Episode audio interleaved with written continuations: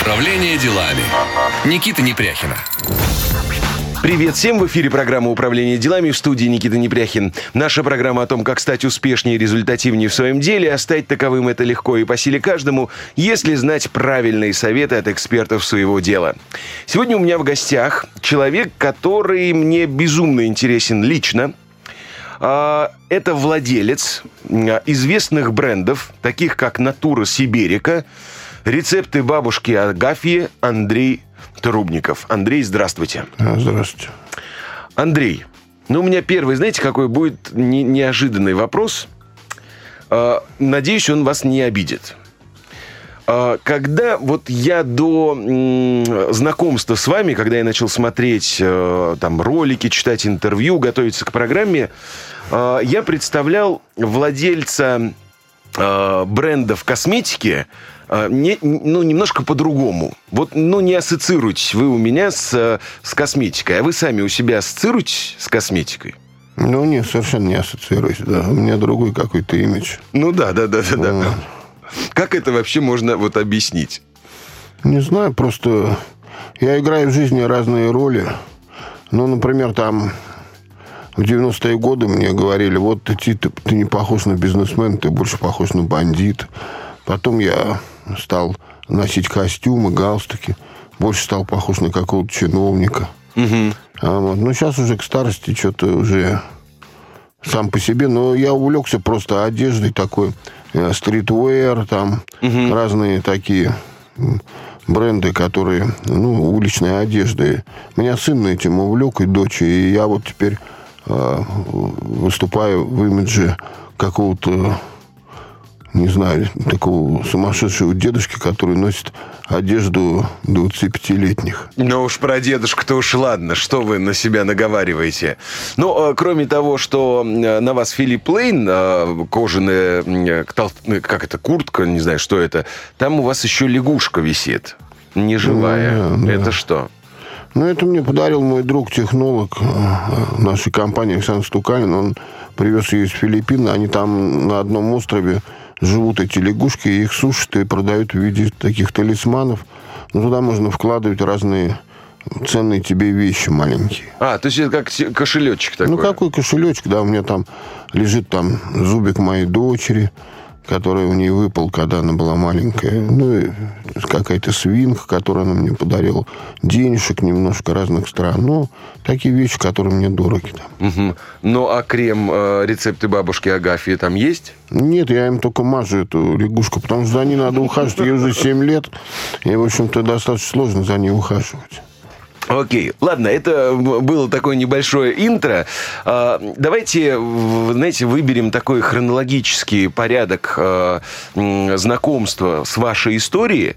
А, Не всегда же был этот бренд, да, успешный. Я сейчас имею в виду и натуру Сиберика, и рецепты бабушки Агафьи. С чего вообще начиналась история? Вот вас как предпринимателя.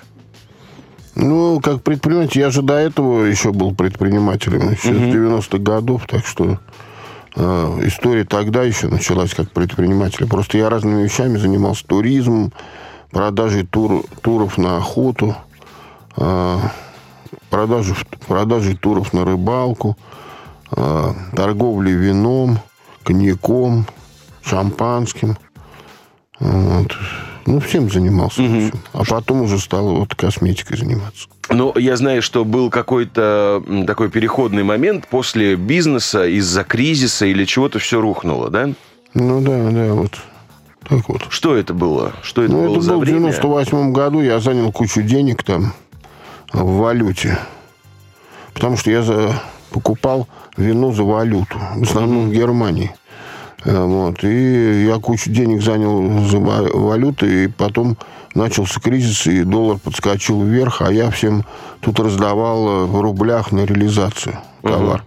И, в общем-то, мне отдали все в рублях, но я еле-еле наскреб там, чтобы расплатиться с людьми вот этой валютой. Вот, и поэтому я разорился полностью. А, В одном из интервью вы сказали, что это было такое сложное время, когда целый год вы практически просто пили. Да, Это да. правда? Да. Как вот, э, что, просто вот опишите, каково это, когда был свой бизнес, уверенность, а потом раз и вообще ничего не стало в один миг. Ну, я пытался устраиваться на работу, меня никто не брал на работу. Почему? Не знаю. Вот я, например, пошел в Procter Gamble, там заполнял какие-то анкеты. Мне сказали, что я там, правда, это списал все рядом, половину какого-то мальчика, он тоже заполнял. А там же тестирование нужно Ну вначале да, да. проводить, что-то типа IQ-теста. Ну да, делать. да. И, в общем, это, я у него списал все половину, половину сам что-то ответил кое-как. В общем, даже несмотря на то, что я списал, мне сказали, что у меня такой низкий IQ, что я могу претендовать только на работу уборщиком там в туалете или каким-нибудь курьером. Мне сказали, а я претендовал на должность э, коммерческого там менеджера какого-то по продажам. Ну и все. И после этого это был последний уже. Поэтому меня нигде не брали, потому что я не знал компьютера, не знал это, не знал того. У меня были какие-то идиотские идеи, как мне сказали там в одной фирме, которая торговал колбасой, я им описал там свои идеи, они сказали, что это все идиотские идеи. Потом они, кстати, разорились через полгода. Вот. Ну и, в общем, меня никто не брал за низкого IQ. У меня, правда, IQ очень низкий. Я как-то проходил тестирование, у меня IQ, как у Майкла Тайсона примерно. Это сколько? Ну, я не знаю, там 82, наверное. Но это не, не, не так страшно. Да. Конечно, Андрей. это Ну, не- мне сказали, что такой же IQ у Майкла Тайсона, а у моей жены тогда было IQ, как у Хиллари Клинтон. Мгм. Наверное, женщины любят мужчин с низким IQ. Знаете, вот чем вы мне нравитесь? Я вот когда смотрел э, ролики, я вот в вас как героя сразу влюбился. Вот э, за счет самой иронии. Потому что сначала у меня такой внутренний диссонанс, потому что реально вот человек, ну, больше который похо- походит, ну, ну, не знаю, на кого, короче говоря, не про косметику точно. Потому что я-то ждал э, владельца, который, ну, я не знаю, как-то утонченно выглядит, как как в тренде, который говорит, ребята, новый, новый крем, э, ф- ф- famous, ridiculous, удивительно, мы взяли новую рецептуру. А тут такой, короче говоря, мужик, э, который немножко так по понятиям говорит, и который может смело в интервью сказать, знаете, а у меня маленький IQ, и э, не, не знаю вообще, как, как, как, как я работаю. При этом э, вы создали бренд, который, э, я думаю, что один из немногих известен по всему миру и является авторитетным, ну, там, я не знаю, как тот же самый, ну, не знаю, Калашников, например. Но мы к этому еще перейдем. Э, год вы пили. Что было дальше? Не, не брали никуда на работу? Не брали, да, никого. Ну, потом мне жена сказала... Потом я решил торговать курицами какими-то. Думаю, буду покупать под Москвой курицы и во дворах там, в хрущевках разных, из газели их продавать. Ну, это была идиотская идея по поводу меня. Жена спасла от нее. И она мне сказала, лучше делай жидкость для мытья посуды. И мы начали делать жидкость для мытья посуды. А почему такая идея про жидкость для Ну, мытья? потому что она мыла посуду, жидкостью для мытья посуды в Фейри. Она была безумно дорогой, у нас не было денег. И она сказала, вот, представляешь, я покупаю эту жидкость и каждую капельку берегу. Если кто не сделал бы дешевую жидкость, и люди бы брали с удовольствием. То есть она нашла дырку на рынке, неудовлетворенную потребность людей. Люди хотели покупать дешевую жидкость для мытья посуды, но ее не было. И я создал самую дешевую на рынке жидкость для мытья посуды. Дешевле ее не было. Ну, смотрите, для того, чтобы, ну, когда вот говорите, я создал на рынке, это же все равно какие-то инвестиции. А вот вы сидите дома, без работы. Как вот можно с нуля взять и организовать компанию по производству сложного, э, все равно химического продукта, да? Это же надо производство какое-то там, формулы, рецептуры, там, вот это как? Ну, вот я тоже так думал, что это все сложно. На самом деле все очень было просто. И э, я нашел одного человека, он был сирийцем, и он инвестировал в нашу компанию 10 тысяч долларов. Потому что у меня уже почти денег не было. Я заложил свою машину «Волга» в ломбард на 5 тысяч долларов, и он внес 5 тысяч. Вот. И, и мы начали. На самом деле все было очень... На 5 тысяч мы купили рецептуру, все было очень просто. Рецептура состояла из трех составляющих. Сульфатоксилата, воды и отдушки. И мы поразились, что нас ободрали на 5 Незамысловато, тысяч. да. Незамысловато. История можно было в интернете посмотреть. А потом мы пошли, сказали, а как ее размешать? Мы сказали, ты возьми бочку, найми какого-нибудь вьетнамца, и пусть он веслом в горячей воде все растворит, потом раздей, разлейте, и, и все. Вот и все производство жидкости для мытья посуды. Ну, то есть это кустарное было. Это не то, что вы там сняли офис, сделали Не, бренд, не. компания. Это все было кустарно. Ну, правда, вьетнамца не было. Мы арендовали 30 30 метров э, производственного помещения на заводе Флавос Симтек. Он до сих пор существует. И там был старый реактор где-то 40-х годов прошлого века. Он еще был глин, глиной обмазан. И мы в этом реакторе сделали первую партию этой жидкости. Но это была, был реактор, это очень так пафосно сказано. На самом деле это была просто огромная бочка на на полтонны, обмазанной глиной, чтобы вода не быстро остывала. Просто наливали горячую воду из-под крана и клали вот этот пенящийся элемент и отдушку. Вот и вся жидкость была для мытья посуды. А реализовывали вы как ее? А реализовывали сами, отвозили в Мариную рощу, там был оптовый рынок, и в разные оптовые фирмы мы получили сертификат соответствия. Вот, и сами на своей, на своей машине, у нас была машина «Москвич», мы сами отвозили. Вот. И один раз мы приехали, и стали разгружать эту на оптовом складе, вот эту нашу жидкость для мытья посуды, коробки, там 20 коробок, 30 коробок. И нам сказали, а вот тут надо подпись генерального директора. А Юсиф, вот этот мой друг араб, он был генеральным директором. Я сказал, Юсиф, а он в это время тащил какие-то коробки. Я говорю, Юсиф, вот, э, э, слушай, твоя подпись здесь нужна на накладной. Они говорят, это что, ваш генеральный директор? Ужас, они были ужасы. Они сказали, он же коробки таскает. Я говорю, ну и чего? Они говорят, слушай, говорят, что же там за уроды на этой компании работают? Они сказали. А сколько работал на тот момент тогда? Да Ты, сколько я, да мы с тобой? Да, мы вдвоем работали. Еще была девушка такая, Таня Афонина. Она там это просто на звонки отвечала. А вот что было дальше, э, и как из вот этой истории получилась одна из ведущих косметических компаний э, не только России, но и мира, мы узнаем после небольшого перерыва на рекламу. Никуда не переключайтесь. Управление делами. Никита Непряхина. Привет всем, кто к нам присоединился. В эфире программа «Управление делами» студии Никита Непряхин. Сегодня у меня в гостях безумно интересный человек. Предприниматель, владелец двух известных вам брендов. Это рецепты бабушки Агафьи и Натура Сиберика. Один из немногих российских брендов, который успешно вышел на мировую арену. Андрей Трубников сегодня у меня в гостях. Андрей, мы э, на- начали в хронологическом порядке. Вы рассказываете свою историю, э, причем так э, откровенно, без купюр.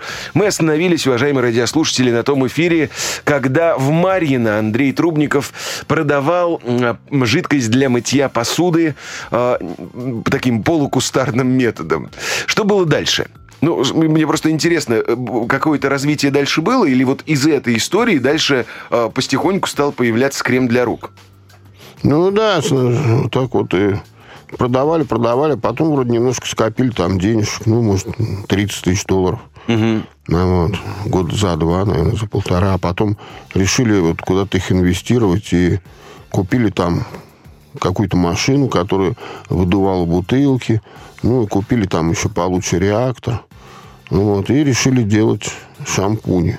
То есть а почему, кстати, вот шампуни? Ну, потому что они, в принципе, по производству похожи на жидкость для мытья посуды. Вот. Ну, не та же рецептура, Нет, другая надеюсь. только рецептура, но весь процесс примерно тот же самый. Вот. Ну, вот сейчас, например, э, при современных производствах инвестиции э, в производство шампуней, ну, я думаю, что где-то, может быть, 20 тысяч долларов, 15 тысяч долларов остались на прежнем уровне. То есть, имея 20-15 тысяч долларов, можно начать производство шампуня. Потому что само производство, вот я в Германии просто это вопрос изучал, ездил, просто берется бочка и такой миксер, который выдает 8 тысяч оборотов в минуту. Он достаточно быстро все взбивает, все вещества на молекулярном уровне. Но он и выглядит как миксер, который кухонный, только большой. Вот. И стоит он 5 тысяч евро всего. А бочка стоит там, не знаю, 200 евро. В общем-то, имея 5 тысяч евро и плюс 200 евро, и там 5 тысяч евро, 10 тысяч евро на сырье и упаковке, можно начать производство шампуня, получив на это э, лицензию. Вот. Что не очень трудно. Э, Именно поэтому сейчас э, на рынке возникла целая куча производителей, которые пишут, что у них органический, натуральный шампунь, потому что вход на рынок очень э, дешевый, и многие туда ринулись и заполонили все полки такими лже-натуральными шампунями. А, а, Андрей, это недобросовестность производителя или это какой-то пробел в законодательстве? Ну, то есть вот почему э, вот, ну, у меня просто такая картина сразу рисуется, да, вот какая-то антисанитария, вот это вот жбан, бочка, где вот эти химикаты. А когда мы говорим про шампунь, ну, как-то вот хочется действительно думать, что это все природное, там, натуральное. Это вот недобросовестность или реально любой может получить лицензию или там сертификат на производство? Ну да, это же не косметические, это не, не фармацевтические средства. Мы, например, э, ну а, а как все ограничивать государственным регулированием, это не дело вообще-то, в принципе. Вот. Везде есть недобросовестные люди, которые выпускают э, плохие шампуни. А, ну, например, а, а, ну, например, не существует э, государственной сертификации органических шампуней на Западе. Все фирмы, которые французская Кассерт, немецкая BDIH, Soil Association в Англии. Все эти сертификации являются частными сертификациями частных компаний. Государственного регулирования практически нет. Вот. Угу. вот.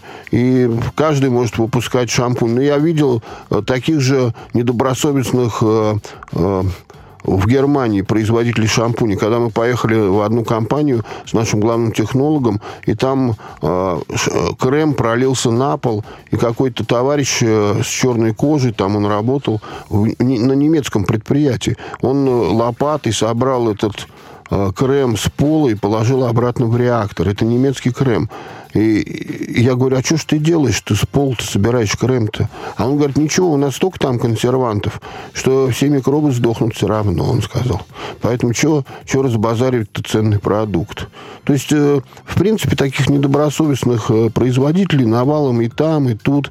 И не дело, конечно, вводить жуткое регулирование всего этого, это все приведет к бюрократии и в конечном счете к коррупции. Вот. Ну, я думаю, потребитель у нас сам разберется. ну да, кто. да.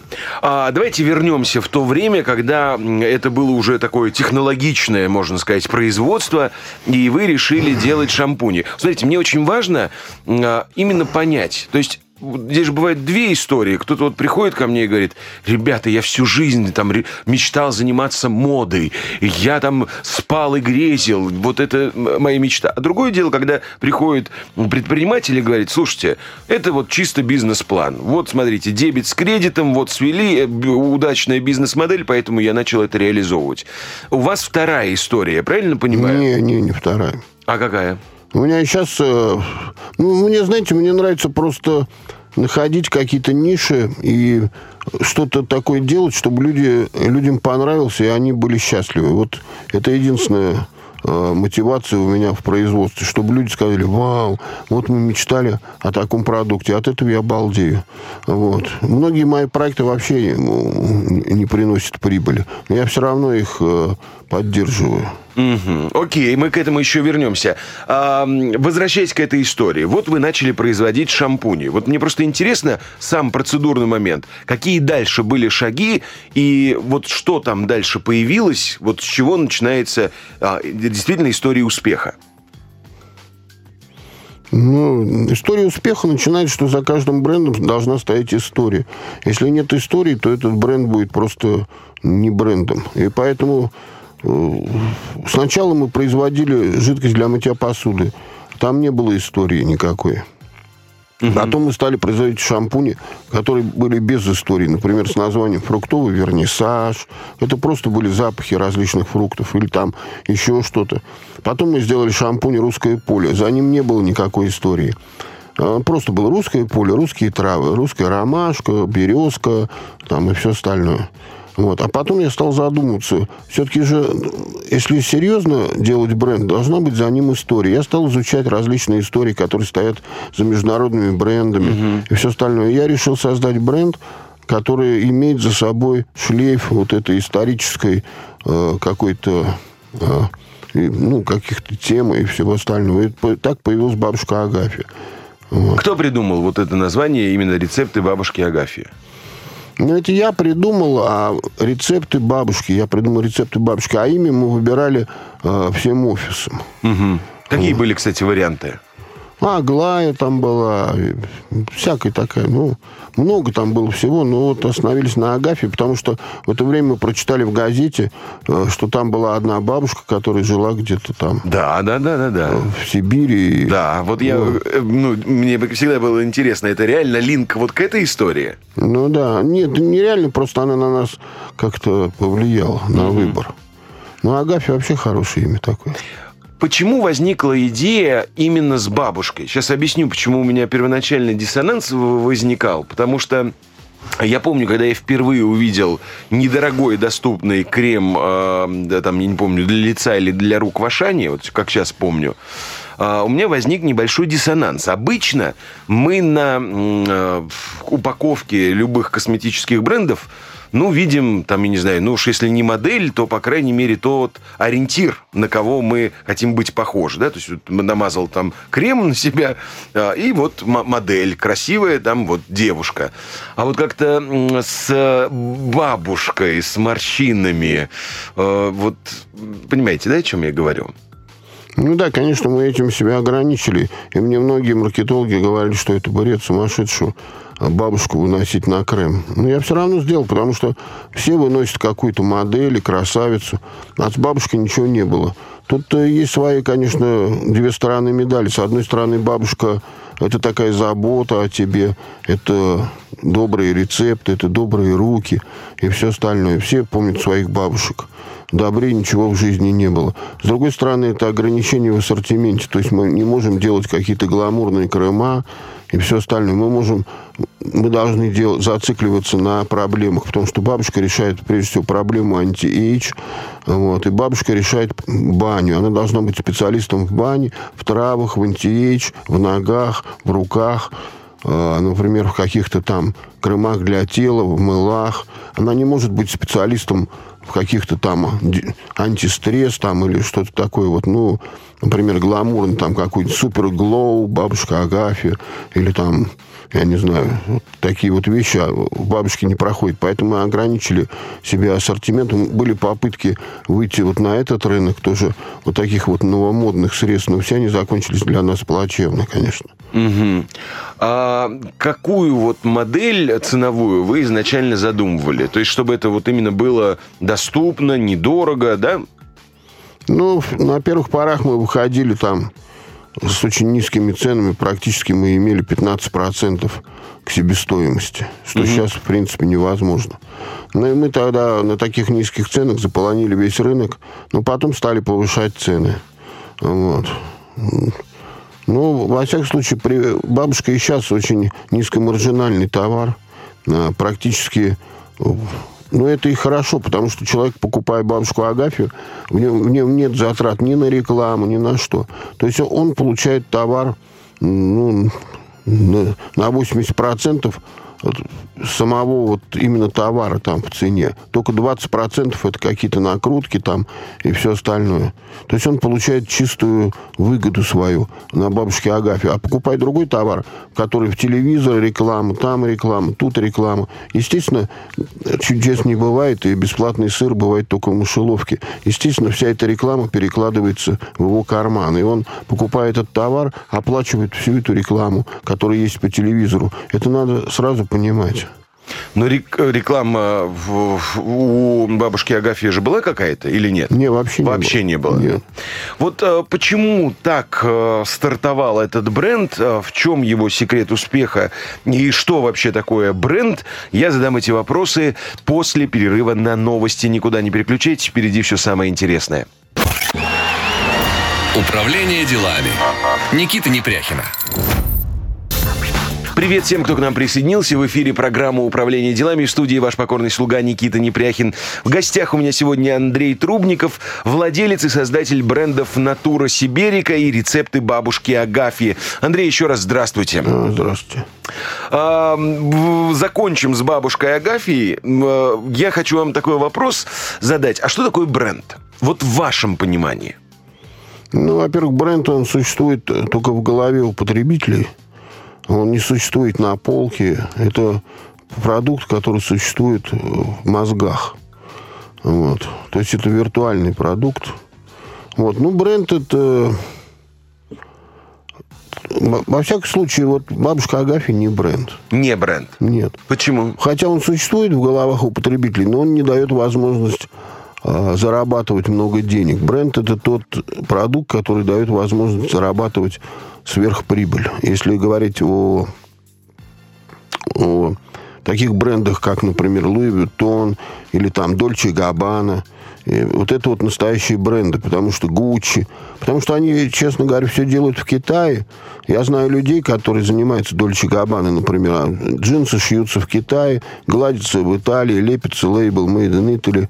Цена этих джинсов 2-3 доллара, продаются за 300 долларов или за 300 евро, за 200, за 300 там. Угу. Вот. вот это настоящий бренд. То есть он сидит в головах у потребителей, что вау, это модно, да, я готов платить 200 евро, 300 евро за это.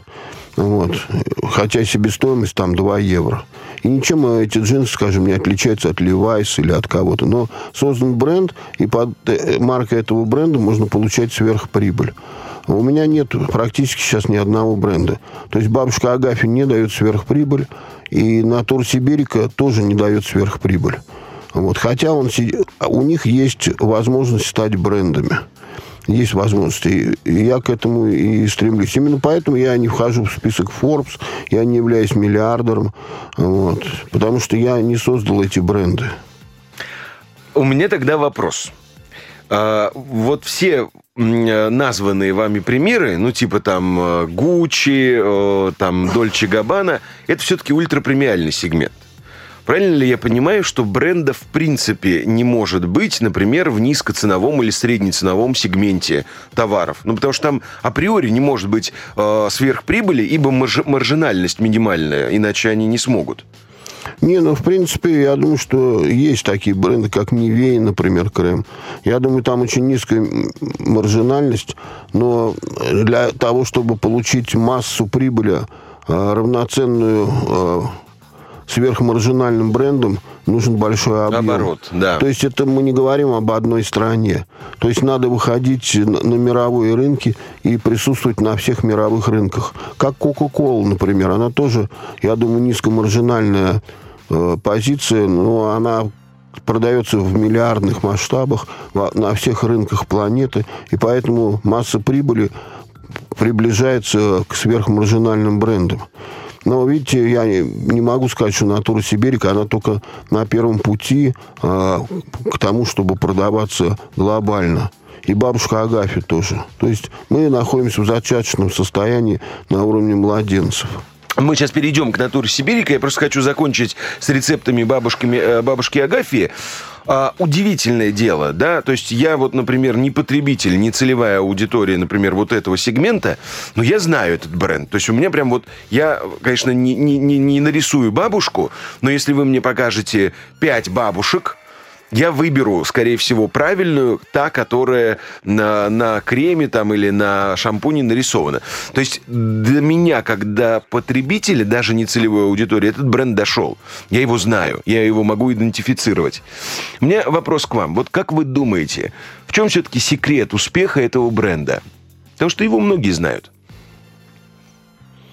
Ну, секрет успеха в том, что понимаете, вот весь секрет успеха нашей компании в том, что мы тратим много усилий на этапе а, разработки товара. Это позволяет нам сократить а, наши усилия на этапе продаж. То есть не тратить деньги на рекламу. И вот э, успех этого бренда именно в том заключается, что очень много времени потрачено на разработку товара. Каждое слово, каждая трава, все это выбрано, специально подобрано.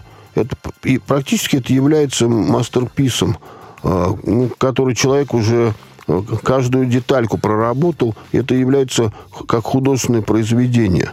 Вот поэтому в этом-то и успех. Потому что в основном, если вы посмотрите на бренды на полке, там просто наляпано тяпля про шампунь ромашка для сухих волос. И все, больше ничего. Ни любви там нет, ничего. Ни, ни к потребителю, ни заботы о нем. А тут мы пытались перенести любовь, заботу к потребителю, любовь бабушки Агафьи, э, любовь просто бабушки к своим внукам. И вот это все э, исходит из этого бренда как посылка потребителю. Мы, во всяком случае, пытались, пытаемся это сделать.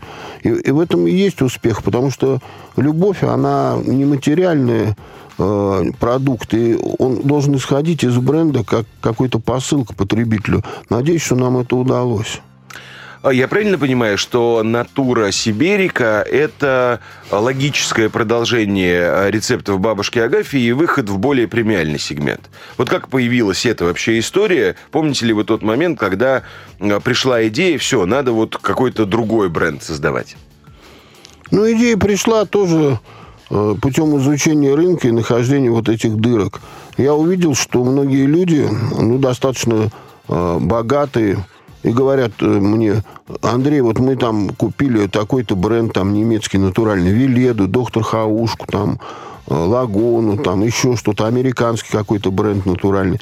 И привезли пол чемодана. Вот это вот э, я своим знакомым дам, это я туда дам, ту, сюда дам. Потому что, говорит, у нас все очень дорого тут, в пять раз дороже, чем в Германии. Мы возим из Германии такие бренды.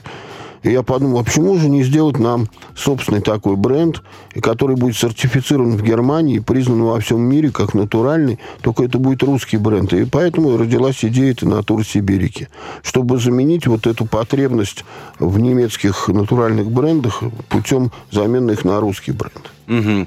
А, я правильно понимаю, что этот бренд, как все-таки, ну, там, более премиальная косметика, мы же правильно говорили, что не может быть там, например, анти... Ну, окей, э, там, крема какого-нибудь ли, с лифтинг-эффектом от бабушки Агафи. Ну, как бы диссонанс, да, такой там бабушка Агафи с морщинами и э, лифтинг-крем какой-нибудь.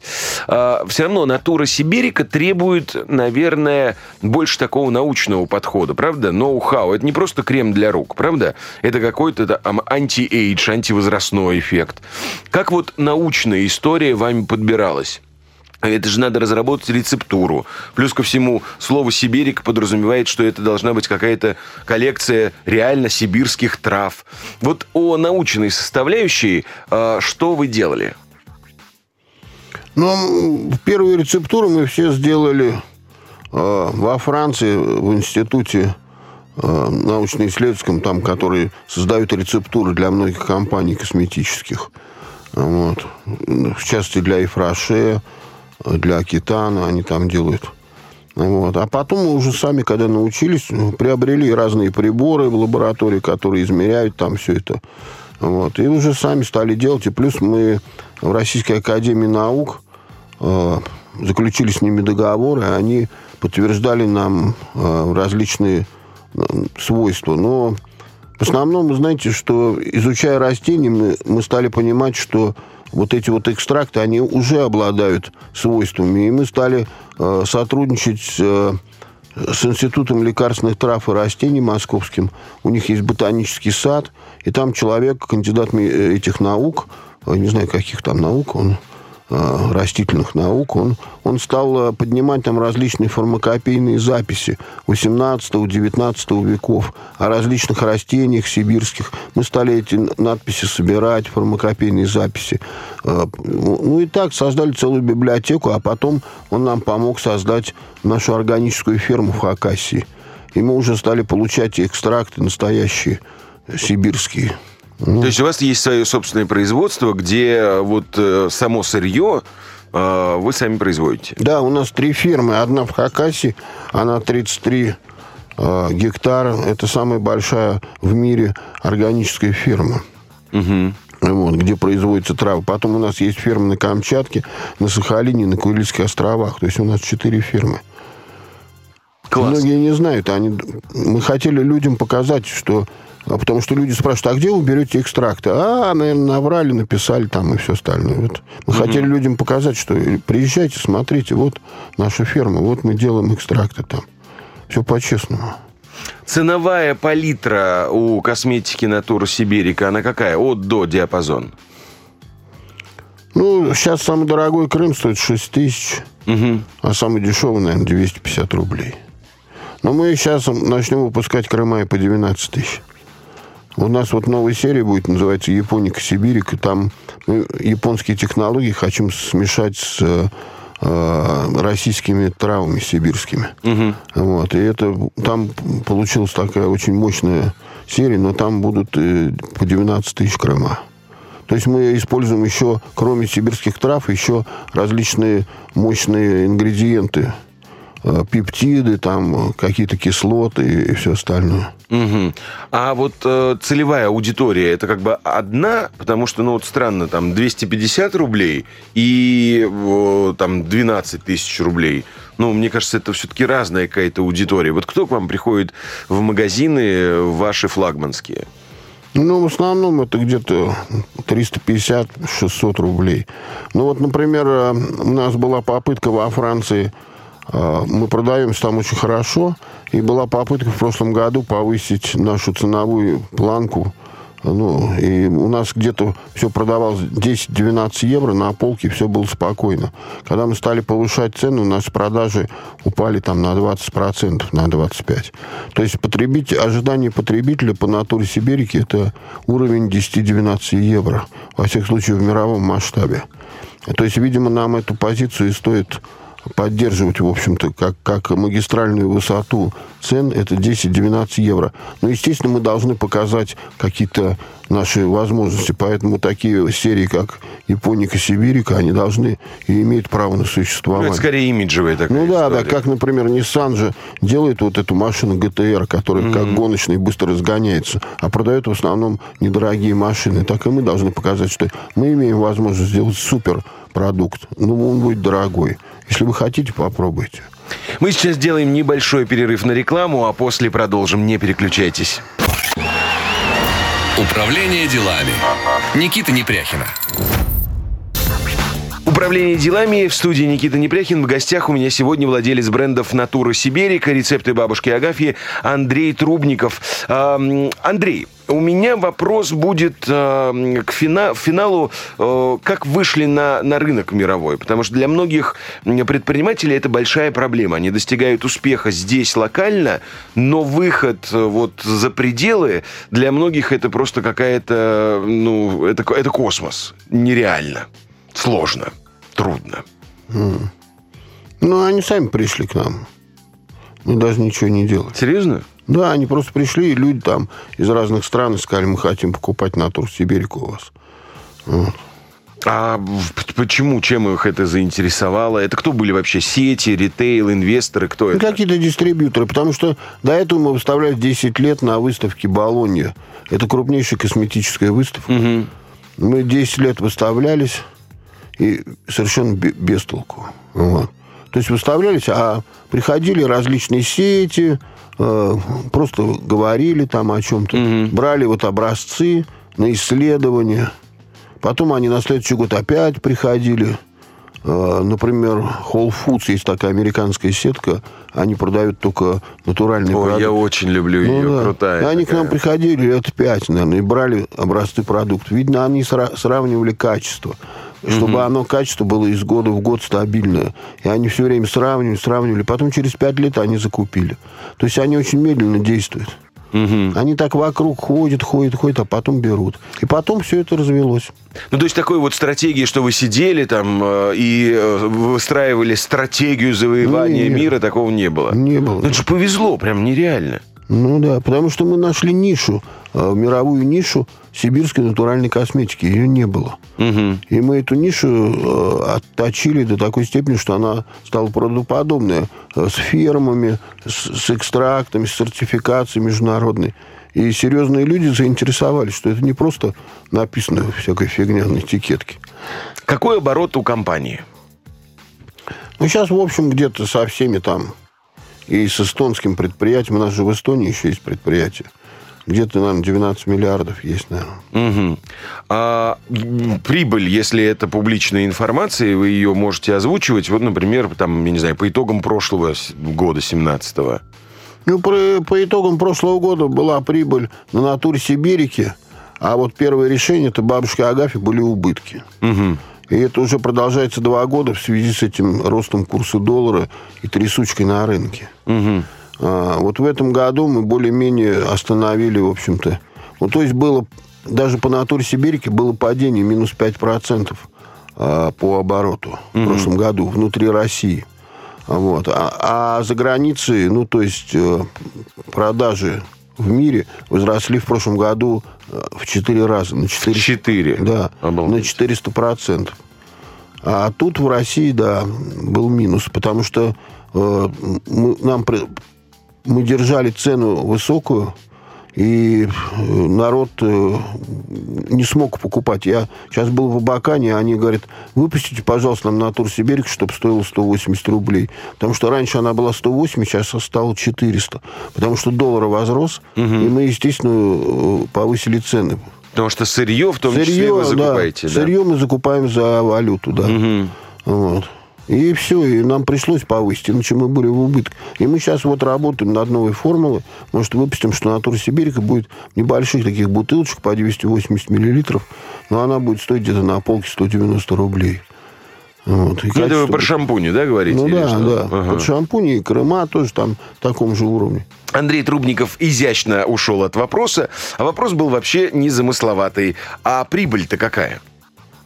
Тут я даже не знаю. Хорошо, давайте так. Сколько, ну, вы же примерно рассчитываете семейный бю- бюджет. Вы много раз в интервью говорили, я не в списке Forbes, я туда и не хочу, да и мне по барабану все ваши эти миллиардеры. А сколько вы в месяц зарабатываете? Ну, порядок. Это же не, там, не, не миллион рублей, явно. Я, ну, понимаете, вот летом я вообще ничего не зарабатываю, одни убытки. А потом э, в декабре э, или там по 8 марта я зарабатываю. Потому что косметический бизнес – это сезонный бизнес. Ты одно летом тер- терпишь убытки, а, а потом отбиваешь это все уже э, к этому. Но я не думаю, что я очень много заработал. Ну, я вот как-то мы делали это там где-то, может, 12% я зарабатываю. 12% Вот это есть какая-то ебедита. е- ебеда называется. Ебеда, да. это нехорошее слово. Я... Ну да, звучит не, не, не, не- не очень приятно. Но у нас где-то она была 12%. Подождите, 12% от чего? От а- оборота. От чего она, не знаю, вычисляется. Ну, нам приезжал, мы, понимаете, являемся крупным налоговым плательщиком. Ну, я понимаю. И да. они к вам приезжают до- раз в два года. И они нас очень ругали, что мы плохо зарабатываем. Хорошо, сколько вы заработали в прошлом, э, ми- в прошлом году? Я сейчас объясню, почему мы задаем вопрос такой, потому что, ну, как бы, э, когда предприниматель выходит в медийное пространство, это как бы его обязывает. Его основное лицо, вы не песни поете, не стихи пишете, да? Вы предприниматель, и ваше главное, ну, как бы, козырь и аргумент – это деньги. И, ну, просто многие говорят, смотрите, ребят, я не буду говорить, сколько я зарабатываю. А в недавнем интервью РБК вы сказали, ребят, я очень бедный человек, у меня вот всего на счету 100 тысяч долларов, и все. И ба- уже даже Да. меньше. Меньше уже. Ну, в год сколько? Ну, понимаете, вот э, сложно, вот, вот, вот идет год, да. Вот я, например, в этом году купил 10 реакторов по производству шампуней, потому что у меня большие реакторы по 300 тонн, по 300 килограмм реактор, да, а, а мне нужно, я, я понял, что мне нужно быстрее менять ассортимент, и я купил 10 реакторов по 50 э, килограмм каждый, чтобы у меня на каждый вид была небольшая партия. Потом я купил там тубовочную машину, я купил это. И в конце концов, это же все в затраты уходит. И в конце концов, я получается, что я ничего не зарабатываю в конце года. Потому что а, ну, мне на жизнь там хватает каких-то денег, и все. И у меня нет этого. Это вам такой, сколько я заработал. Вот я получил зарплату, сколько я заработал. Я не получаю зарплату, я живу, просто беру деньги в тумбочке, и все. А откуда они там появляются, я сам не знаю. Ну, вот. Но мне хватает там, я не знаю, там, ну, на жизнь там. И Я не хочу яхту купить или квартиру в Нью-Йорке или в Майами. Я купил вместо этого реакторы, купил там станки, купил это. И так целый год я что-то покупаю, что-то устанавливаю. Купил машину по производству зубной пасты.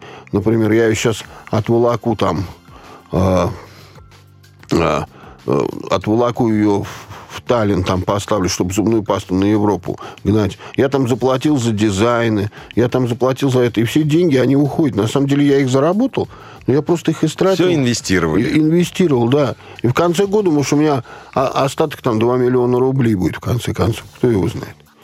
Ну, дай бог, чтобы такого не произошло. А если что, приходите к нам, дадим вам в долг. Мы переходим к моей любимой рубрике «Блиц-опрос» для моего сегодняшнего гостя. Блиц-опрос Никиты Непряхина. Андрей, для того, чтобы узнать вас глубже и шире как человека и профессионала, подготовил серию вопросов. Темп будем держать высокий. Задача отвечать быстро, честно, но самое главное по существу. Договорились? А, ваше любимое место в Москве? Ресторан «Эрвин».